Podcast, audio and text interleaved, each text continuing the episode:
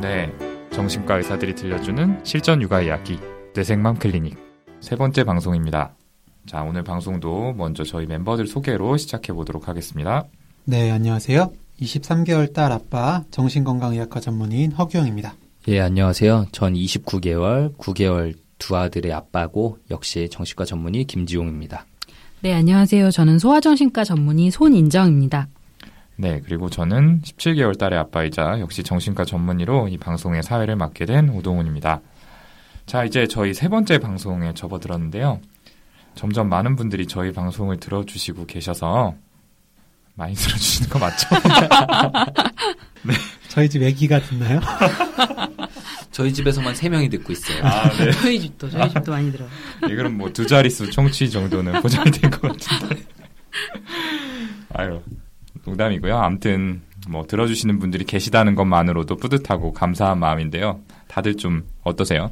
네, 그러니까요. 사실 방송하면서 제가 배우는 것도 많은데 이렇게 들어주시면서 좋은 피드백까지 해주시니까 정말 감사합니다. 예, 뭐 저번 2화 방송 들으신 분도 아시겠지만 사실 저는 이 방송에 나와서 맨날 손희준 선생님한테 물어보고 가고 있는 입장이거든요. 저희가 다 그렇죠. 뭐. 네. 그래서 제 자체만으로 많이 배우고 있는 것 같아서 일단 많이 들어주시면 더욱 감사하겠지만 저는 만족하고 있습니다. 어, 저도 사실 아직 육아 경험이 없다 보니까 이렇게 멤버분들 얘기하시는 실질적인 육아 많이 배우고 가고 있고요. 네, 그리고 청취자분들이랑 또 함께 소통하면서 어, 성장해 나가는 시간이어서 아주 정말 감사한 마음이고요. 어, 저도 이렇게 큰 시험을 치르고 또 자격증 따고 이런 과정들을 다 지나고 나니까 어느새 저도 모르게 좀 매너리즘에 빠진 건 아닌가라는 생각이 들 때도 있었는데 어, 이 방송을 통해서 그런 것들을 다시 한번 이렇게 되짚어 보는 것 같아서 참 좋은 것 같아요. 네. 네. 그, 저희 방송 시작할 무렵부터 좀 느낀 건데, 손인정 선생님이 말씀을 잘하세요. 목소리도 뭔가 좀 전문가스럽고, 네. 저희랑 좀 다르게. 근데 이게 제가 원래 알던 순정 쌤의 모습이랑은 조금 차이가 있어서. 그러게요. 저도 이게 진짜 모습인가요? 어, 방송이랑 현실이 이런 괴리가 있구나. 체험하고 있는 것 같아요. 인정이 좀 자극시켜야 될 것 같은데. 뭐가 없을지. 그러니까 저희가 맨날 너무 이렇게 좋은 질문만 네. 하고 음. 이러니까 어떻게 해야 되죠? 고민 좀 해봐야겠네요. 아, 뭐 원래 모습도 굉장히 좀 재밌고 유쾌한 분이기 때문에 좀 그런 모습도 묻어나면 좋지 않을까라는 생각에서 이야기를 해봤고요. 자, 이제 저희 지난번 녹음 이후에 또 일주일 만에 또 뵙는 건데 뭐 저희들 근황은 뭐 별로 궁금하지 않고요.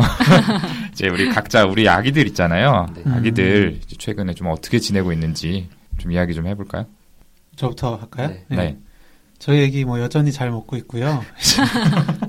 네, 원래 이제 생 오이를 계속 줘서 잘 먹고 있었는데 요즘에 좀 질렸나 봐요. 몇 개월 동안 생 오이를. 아, 이거 오이를 좋아하는 네, 오이를 이제 껍, 껍질만 이제 깎아가지고 감자 깎는 깔 이런 걸로 해서. 아, 그걸 잘 먹어요? 네, 그냥 우적우적 먹거든요.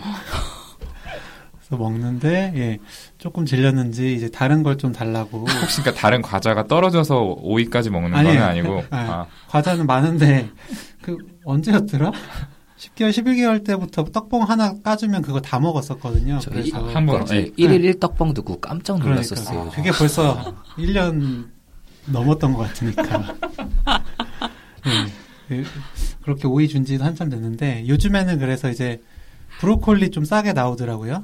그래서 브로콜리 삶아서 아, 주는데, 그거도 막 계속 막 너무 막 행복한 표정을 지으면서. 이야, 채소를 이렇게 잘 먹네. 네. 정말 대단하네요. 아, 물론 진짜. 고기 주면 꼬꼬 하면서 고기 제일 좋아하는데 제가 그 허경 선생님 어릴 때 얘기를 규영이한테 들었던 게 생각나는데요. 다른 분들은 들으셨는지 모르겠어요. 규영이가 아침에 아 그 밤새 집에 있는 귤 한 상자를 어릴 때 밤새 다 까먹고 손 노래진 거 아니에요? 손발 어, 노래진 거. 온몸이 노래져가지고 다음날 어머니한테 혼났다고. 황달처럼. 아, 원래 다들 그러는 줄 알았어요 저는. 아 대단하네요 진짜. 아, 진짜 이게 음. 유전자 있나 봐요. 그러니까요. 어. 음. 타고난 유전자. 어, 좋은 거죠. 입이 짧지 않고 네. 뭐든 잘 먹는 건 네. 굉장히 좋은 거죠. 좋은 거죠. 네. 네. 그리고 이제 조금씩 이제 말 조금씩 하려고 해서 예, 음. 좀 많이 귀엽네요. 네. 우리 지용 형 아들들 둘은 좀 어떻게 잘 크고 있나요? 예, 뭐 잘 살고 있고요. 다들 아, 잘 지내요? 예, 아주 건강하게 잘 네. 살고 있고요. 무럭무럭 자라나고 있고 뭐 특별한 변화는 없는 것 같네요. 뭐 여전히 저번 방송 들으셨으면 알겠지만 조금 다투는 게 문제가 있어서 음. 그것만 좀 컨트롤하면서 그냥 잘 살고 있습니다. 음. 네. 이제 저희 애는 이제 17개월에 접어들었는데 조금 말이 좀 빨리 트이는 편인 것 같아요. 그래가지고 음. 이제 말을 이제 음. 이말 저 말 이제 하기 시작했거든요. 벌써? 이제 아빠 엄마를 음. 넘어서서 뭐 언니 오빠 뭐 동물 소리도 좀 따라하고 그래서 뭐 이야, 참새하면 뭐 짹짹. 와, 진짜 빠르네. 저희 애기는 그거 한 지 이제 얼마 안 됐는데. 어, 빠르네. 네. 말이 빠르네.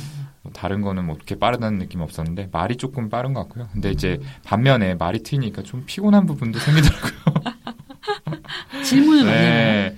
질문은 뭐 전부터도 어. 많았고 이제는 뭐 의사 표현이 좀 다양해지면서 어. 음. 더 힘들어질 거예요. 네. 저희 애는 오늘 아침에 이쪽으로 차 타고 오는 내내 내비게이션에서 무슨 설명이 나올 때마다 이건 뭐야?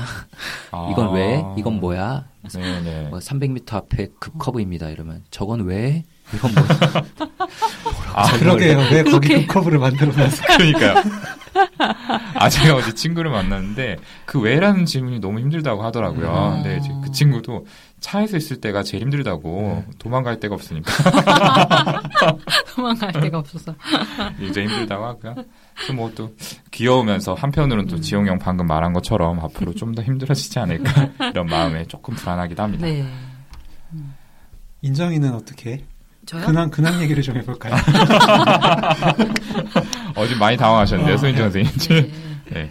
그렇게요. 저는 뭐 최근에 좀 음, 시간이 좀 많아져가지고요. 네. 어, 일하는 거의 소중함을 좀 다시 한번 느꼈던 시간이 좀 있었는데, 네. 그래서 다행히 다음 달부터는 다시 또 이렇게 소중한 일을 하게 될 것 같아서. 네, 엄청 네. 좋은 직장 구하셨다는 얘기 들었는데. 네, 아, 이직하셨다고. 네. 아마 이 방송 나갈 때쯤이면 일 하고 계시겠네요. 아, 그렇겠네요. 네. 어. 네, 네. 축하드립니다. 네, 감사합니다. 박수 한번 칠까요?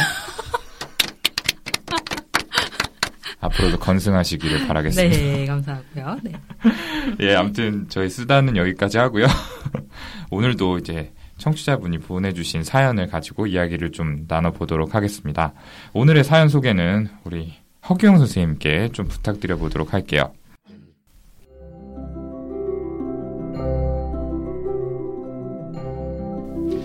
예, 저는 6살 아들을 키우고 있는 엄마입니다.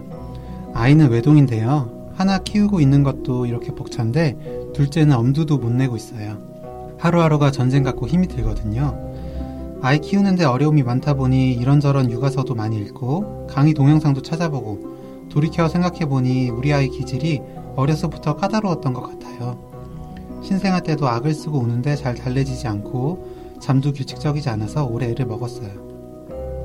결국 출산 휴가 끝나고 복귀하려던 회사도 그만두고 아이 키우는데 모든 노력을 쏟고 있는데 왜 이렇게 힘든지 모르겠습니다. 아이는 원하는 것을 들어주지 않으면 때를 심하게 부리는데요. 두돌 때야 다들 그렇다고 하니 참고 넘어갔었어요. 그런데 이제 후년에 학교를 보내야 하는데 도무지 이 상태에서 벗어날 수 있을지 걱정이 됩니다. 집에 혼자 두기 불안하니 마트에 내려가면 이것저것 사달라고 하는데 안 된다 하면 소리를 지르면서 바닥에 주저앉아 막무가내로 때를 써요. 주위 사람에게 부끄럽고 창피해서 결국 요구하는 걸 사주거나 아님 장보다 말고 끌고 나오는데 길에서도 바락바락 악을 써서 빌듯이 달래거나 등을 한 대 때려서 집으로 데려오곤 합니다. 부끄럽지만 한 번은 너무 화가 나서 아이를 그 자리에 두고 혼자 가버린 적이 있어요. 울면서 따라오긴 하는데 항상 먹히는 방법이 아니에요. 집에 들어오면 언제 그랬나는 듯 능청스럽게 장난감들 가지고 노는 모습이 이젠 믿기까지 합니다.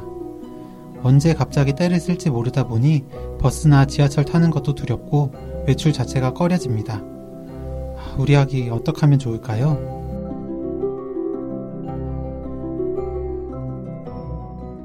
라고 보내주셨네요. 아, 네. 일단 그 두돌 얘기 약간 중간에 좀 나왔던 것 같은데 이 두돌 전후 아이들의 경우에는 감정 분화가 많이 미성숙하다 보니까 좀 갑자기 때를 쓰고 감정을 격하게 표현하는 분노 발작이라는 걸 보일 수 있고 이때 부모가 아이 스스로 감정을 가라앉힐 수 있도록 기다려주는 게 필요하다. 이렇게 이야기가 나와 있잖아요. 좀 의연한 태도로 기다리면서. 네. 음. 그렇죠. 교과서에 그렇게 나와 있죠. 그 분노 음. 발작, 뭐 저희 용어로 템퍼 탄트룸이라고 하는데 음. 그 저희 학생 때도 소아 정신의학 시험을 보게 되면 제일 중요한 것 중에 하나였잖아요. 항상 나오는 네. 문제였어요. 네. 그렇죠, 아이의 행동을 멈추려는 목적으로 그 요구를 들어줘서는 안 된다. 차분히 타일러라 이런 게 이제 골라야 되는 답변이었는데 아 근데 진짜 애 키워보니까 그게 말이 쉽지. 네. 사람들 다 보는데 애가 막 소리 지르고 떼쓰고 이러는데 어떻게 그걸 의연하게 기다려요? 그렇죠. 네, 그 교과서 쓴 분들 한번 애 키우는 모습을 진짜 보고 싶은데. 저도 보고 싶네요. 네. 그때는 그런 장난감이 없었나? 말도 안 되는 얘기인데. 저희 애는 정말 순한 편인데도 결국 어쩔 수 없이 사줄 때가 이렇게 많더라고요. 뭐 이거 집에 있는 거잖아. 뭐 다른 거 사자. 이런 말 뭐 당연히 안 통하고요 결국 폴리만 일곱 대 있어요. 이제 뭐 사이즈별로 있고 변신하는 거 있고 리모컨으로 가는 거 있고 뭐 도장 찍는 거 있고 다 있는데 그분께서는 여전히 부족하신 것 같아요. 네, 그 이 사연 보내주신 분 아이처럼 기질도 까다로운 편이었다면 정말 저랑 비교도 안 되게 힘드실 것 같고요. 뭐 근데 얘기하다 보니까 생각나는 게 허경 선생님 딸이 이제 곧 두 돌인데 만으로 제가 다 이제 기대가 되네요. 되게 웃으면서 기대하고 계시네요. 너도 당해봐라 약간 이런 문제. 예. 사실은 지금도 벌써 이제 템퍼 탄트룸이 이런 것이구나라는 걸 좀 배워가고 있는 것 같습니다. 사실 이제 주위에 두 돌 정도 된 아기들 보면은 이 정도는 아닌데 저희 네. 아기는 왜 이제 복식 발성을 하면서 전신으로 소리를 지를까요? 이제 말을 잘 못하니까 이제 본인 의사 전달이 안 되고 답답해서 더 소리를 지르는 것 같기는 한데 솔직히 머리론 이해해도 일단 사람 많은 곳에서 소리를 지르기 시작하면 머리가 멍해집니다. 나중에 응원단 시키면 참 잘할 것 같아요. 네. 그, 저희에도 이제 그 시기가 닥쳐올 텐데, 이게 벌써부터 좀 두려워지네요. 근데 이제 문제는 사연 속의 아이가 지금 두 살, 세 살이 아닌 여섯 살이고, 곧 학교도 가야 되는데, 이런 감정 표출이 너무 과도한 상황인 것 같거든요. 네. 예, 지금 김지훈 선생님이 말한 것처럼 이 마트 같은 공공장소에서 때를 쓰면은 감정을 가라앉힐 때까지 마냥 기다리는 게 쉽지 않은 상황이고요. 근데 저는 궁금한 게 그 두돌 시기를 넘어가고 나면은 일반적으로 때를 쓰는 게 보통은 자연스럽게 줄어들게 되나요? 그쵸. 아이가 커가면서 감정 조절을 하는 능력도 점점 좋아지고, 그리고 원하는 거를 이제 언어적으로 표현하는 능력도 발전하게 되니까, 두 돌 이후에는 일반적으로는 이렇게 자연스럽게 줄어들게 되는데요. 근데 만약에 때를 써서 요구가 받아들여진 경험이 많다면, 아이가 점점 더 때를 심하게 쓰는 방법을 강화시켜 나갈 수도 있죠. 음, 네. 저희 애 같은 경우에는 요즘에는 사고 싶은 거 앞에 가가지고, 어, 나 이거 사고 싶어 이렇게 얘기를 해요. 음. 그리고 막 그래도 제가 못 들은 척 하고 있으면 그래 이걸 사자 막 이렇게 자기 마음대로 방법을 만들고 있는데 그 부모님들이 이제 아이가 다른 사람들 앞에서 막 때를 쓰면 이렇게 당황스러우니까 그 상황을 빨리 막 회피하고 싶은 마음에 요구를 들어줘 버리잖아요. 그러니까 이게 장기적으로는 지금 손인전 선생님 말한 것처럼 아이의 부정적 행동이 강화가 되는 거죠. 그래서 더 크고 심하게 때를 쓰는 건데 애들이 쉽게 말하면 애들이 경험을 통해서 배우는 거예요. 아, 여기서 이렇게 때를 쓰면 좀 힘들긴 해도 결국에는 장난감이 나오는구나. 이렇게요. 그래서 무작정 안 들어주고 교과서에서 말하는 대로 기다리는 게 참 좋겠지만 청취자분들 다 아시겠지만 너무 어렵고요. 그래서 저 같은 경우는 저희 집은 이런 경우에는 그냥 일단 벌떡 들쳐안고 딴 데로 막 뛰어가는 방법을 써요. 그렇게 하면서 다른데 이제 관심을 돌리게 해서 성공하면은 진짜 다행인 거고 그래도 안 될 때는 뭐 어쩔 수 없이 그럼 우리 뭐 슈퍼행스 볼까 막 이러면서 나름 필살기를 써서 결국 뭐 핸드폰을 들려주기도 하고 이렇게 하죠. 네, 맞아요. 그래서 때를 계속 쓰면 결국은 지쳐서 부모님께서 이제 들어져 버릴 것 같은 그런 상황에선 아예 때를 쓰기 전에 초장에 요구를 들어주시는 게 좋고요. 음. 안 들어주실 요구는 아무리 때를 써도 끝까지 들어주시지 말아야 때 써봐야 소용없다는 걸 아이도 이제 배우게 되거든요. 음, 그리고 이제 사연에서처럼 외출했는데 아이가 때를 쓰면 당황하고 화도 나고 하니까 평소에 이렇게 마음속에 새겨두셨던 양육 방법들을 이렇게 좀 제대로 발휘하지 못하는 경우들이 많은데요. 지금 지용 오빠가 말한 게 사실 제일 좋은 방법이에요. 아이가 밖에서 때를 쓰면 우선 다른 사람 시선에 신경을 쓰지 말고 아이의 감정을 이제 가라앉힐 장소를 좀 빨리 찾으셔야 되는데요. 혹시 차를 가져가셨다면은 차 안으로 데리고 들어가는 방법도 좋고요. 아이가 순순히 따라오지 않으려 한다면 번쩍 안아서 데려오시거나 그렇게 해서 우선 그 자리를 벗어나셔야 되겠죠. 네.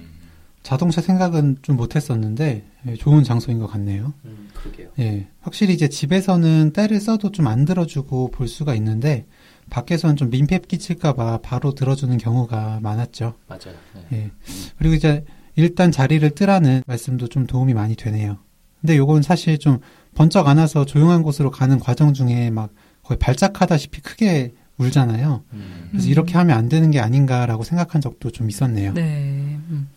네, 그렇게 해서 이제 어, 조용한 장소에 데려가신 다음에는 아이가 때를 안 부릴 때까지 그냥 무시하시라는 것이 아니라 이렇게 옆에 두고 뭐 핸드폰 하시고 이렇게 무시하시는 게 아니라 아이의 모습을 계속 이렇게 지켜봐 주시면서 기다려 주시는 거죠.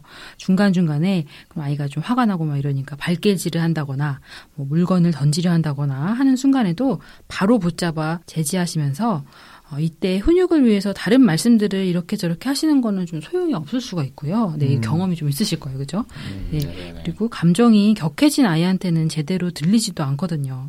어, 이후에 이제 아이가 좀 진정을 하고 나면 땡땡아, 장난감이 정말 가지고 싶어 속상했구나. 엄마도 땡땡이가 가지고 싶은 건 모두 다 사주고 싶은 그런 마음이야. 근데 엄마는 항상 장난감을 사줄 수는 없어. 그건 땡땡이가 아무리 화를 내도 마찬가지야. 라고 이렇게 좀 잘 타일러 주셔야 되겠죠. 음, 그 애가 한창 때를 쓰면서 울고 있을 때는 얘기를 해봐야 소용이 없을 수 있는 거군요. 그 저는 저 나름대로 훈육을 한다고 애가 우는데도 좀 타이르듯이 이야기를 계속 했었는데, 그게 확실히 좀 정도가 심하지 않을 때는 먹히는데 어느 수준을 넘어서면은 통하지 않더라고요. 좀 무슨 얘기를 해도 안 가라앉으니까 좀 괜히 화가 나는 경우도 있고 했는데 맞아요. 앞으로는 좀 더 기다려줘야겠네요. 근데 사연자분께서 그 너무 화가 나서 애를 내버려 두고 간 적도 있다 이렇게 말씀을 해주셨잖아요. 이 방법에 대해서는 좀 어떻게들 생각하세요? 네. 너무 화가 나서 이제 아이를 내버려 뒀다고 하는데 어머님도 부끄럽다고 이제 말씀을 하셨죠. 솔직히 이제 얼마나 화가 나고 답답했으면 그렇게 하셨을까라는 생각이 드네요. 근데 이제 어머니가 떠나버린다는 건 아이에게는 세상이 사라지는 것 같은 공포를 주죠. 뭘 잘못했나? 내가 잘못하면 엄마가 또 떠나버리나? 라는 생각을 하면서 눈치를 볼 수도 있고요. 그리고 또 아이가 나 버리고 가지 마세요라는 뜻으로 더 올 수도 있어요. 음, 아이한테 좀 과한 공포심을 줄 수도 있다는 음. 말씀이시죠. 음. 네. 이건 뭐 그냥 사담이긴 한데 그뭐 놓고 가신 얘기하니까 떠올라가지고 제가 이 사연의 아이 나이 정도일 때 백화점에서 어머니한테 거북이 사달라고 막 조르다가 끝내 안 사주시니까 삐져가지고 어머니가 어디서 기다리라고 했는데 형 있는데 가서 기다리라 이랬는데 저 혼자 걸어서 이렇게 집에 돌아가 버린 적이 있었어요. 근데 집에 갔는데 문이 잠겨 있으니까 그때는 뭐 비밀번호 열 때도 아니고 음. 어떻게 하지 이러다가 옆집에 들어가가지고 막 간식 먹고 게임하고 이렇게 잘 놀고 있었는데 어머니는 진짜 패닉이 되신 거죠. 어, 그래가지고 막 직, 아버지 직장에 전화해서 아버지도 돌아오시고 막 백화점에서 실종 아동 방송하고 막 이러다가 밤 백화점 문 닫을 때까지 못 찾아가지고 집에 왔더니 제가 옆집에서 놀고 있었다. 이런 이런 게 있었는데 네, 부모님께서는 완전 트라우마였다고. 안 혼나셨어요? 어, 뭐 별로 혼나는 기억은 없었던 것 같아요. 정말 좋은 부모님이시네요. 혼냈다가 또 이렇게 할까봐. 제가 이 말씀드린 이유는 그 내버려 두고 갔을 때 아이가 그 자리에 있거나 뭐 어머니를 잘 찾아오리라는 보장이 없으니까 화가 나시더라도 그러한 행동은 삼가시라는 의미에서 쓸데없는 제 경험 이야기 한번 좀 해봤습니다. 아 듣기만 해도 정말 부모님 정말 많이 놀라셨을 네. 것 같아요. 그땐 또 휴대폰도 없던 시절이잖아요. 음. 네 듣다 보니까 저도 유치원 때 유치원을 한번 탈출해가지고 좀 난리 난 적이 있었거든요. 네. 그때 기억이 좀 새록새록 생각나고요. 네. 어, 이렇게 아이가 요구하는 거를 적당한 선에서는 들어주고 안 되는 거는 분명하게 전달하는 그런 과정이 진짜 어려운 것 같아요. 그 과정에서 이렇게 아이가 없어져 버리는 좀 돌발 상황도 생길 수가 있고요. 음, 네. 그 사연 보내주신 어머님도 아마 여러 가지 노력을 기울이셨는데 오죽하면은 그렇게 아이를 두고 가셨을까 싶기는 해요. 여러 가지 방법을 시도해봤는데 그 어떤 방법도 잘 듣는 게 없다 보니까 어떨 때는 요구를 들어주기도 했다가 어떨 때는 체벌을 하기도 했다가 또 빌듯이 달래기도 했다가 이러다 보니까 아이 입장에서는 오히려 어머니 행동이 예측 가능하지 않은 게 돼버려서 무작정 때를 쓰고 보는 게 아닌가 이런 생각도 좀 드네요. 네. 그렇죠. 일관적인 양육이 무엇보다 중요하다고들 하잖아요. 근데 이제 그게 실제로 정말 어려운 것 같아요. 어, 저도 이제 아이가 저를 꼬집고 막 아프게 할 때가 있어요.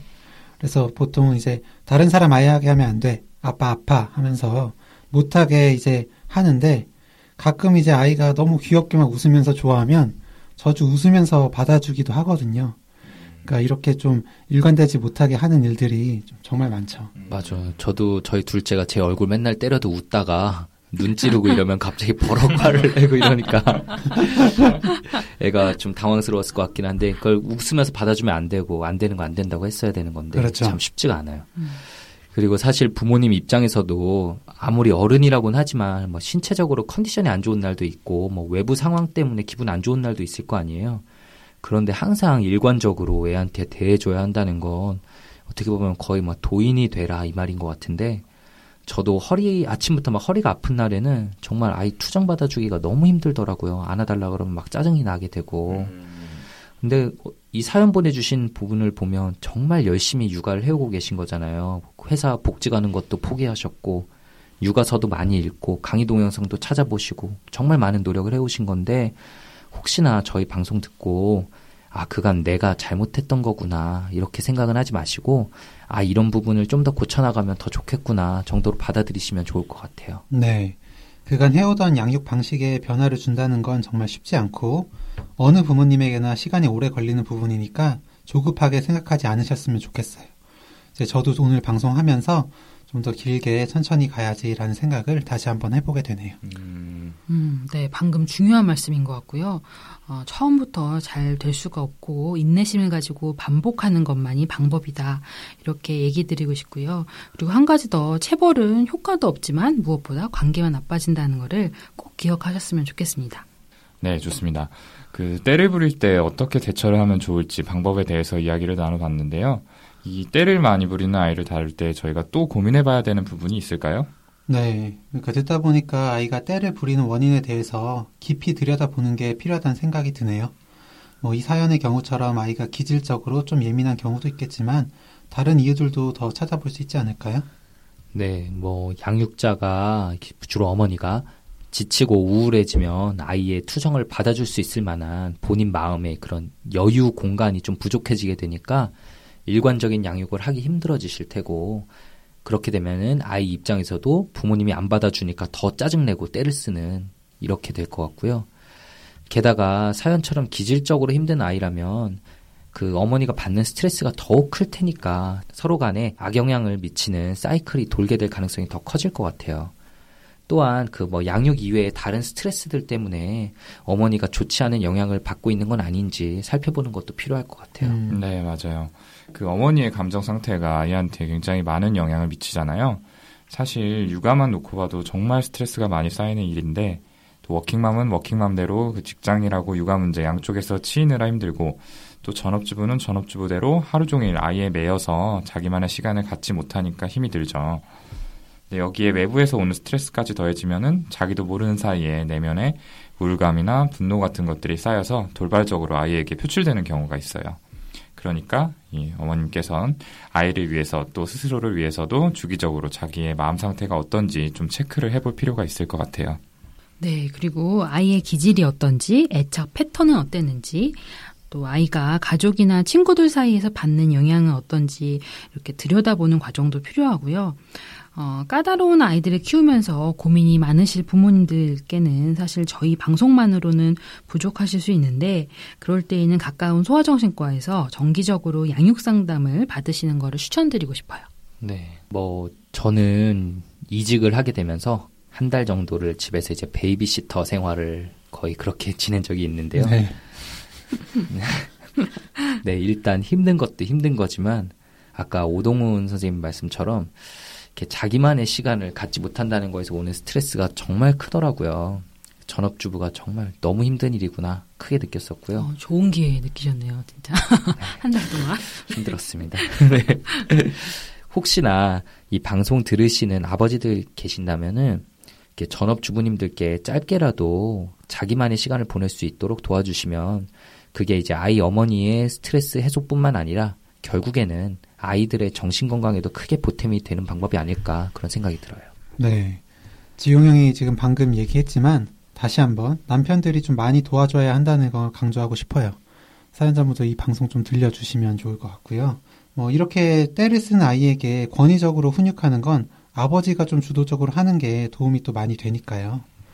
그 사연자분이 아이에 대해서 이렇게까지 고민하시고 여러 방법을 사용하시는 것만으로도 정말 대단하다고 생각하고요. 좀 더 남편분과 훈육의 어려움을 나누시고 힘내시라는 말씀 드리고 싶습니다. 네. 그 김지용 허경 선생님께서 많은 깨달으심을 얻은 것 같는데요. 그 앞으로는 저처럼 좀 양육을 주도하는 남편을 본받아서 새롭게 거듭나시기를 좀 기대해 보도록 하겠습니다. 아, 주말에만 보는 그런. 뭐 5일 동안 에너지 모았으면 아. 뭐 이틀 정도는 주도적으로 할 수 있겠죠. 일상생활 전반에서 주도하고 있죠. 네. 음. 아무튼 오늘 보내주신 사연 다시 한번 감사드리고요. 앞으로도 많은 부모님들과 육아에 대한 고민을 저희가 함께 나누고 싶습니다. 그런 의미에서 사연 보내주실 메일 주소 다시 한번 소개해 드릴게요. brainformam gmail.com입니다. b-r-a-i-n 숫자 4 m-o-m 골뱅이 gmail.com이고요. 여기에 많은 사연 또 보내주시기를 기대해 보도록 하겠습니다. 그럼 저희 세 번째 방송 여기서 마무리 짓고 저희는 다음 시간에 더욱 재미있고 유익한 이야기를 가지고 다시 찾아뵙도록 하겠습니다. 감사합니다. 감사합니다. 감사합니다.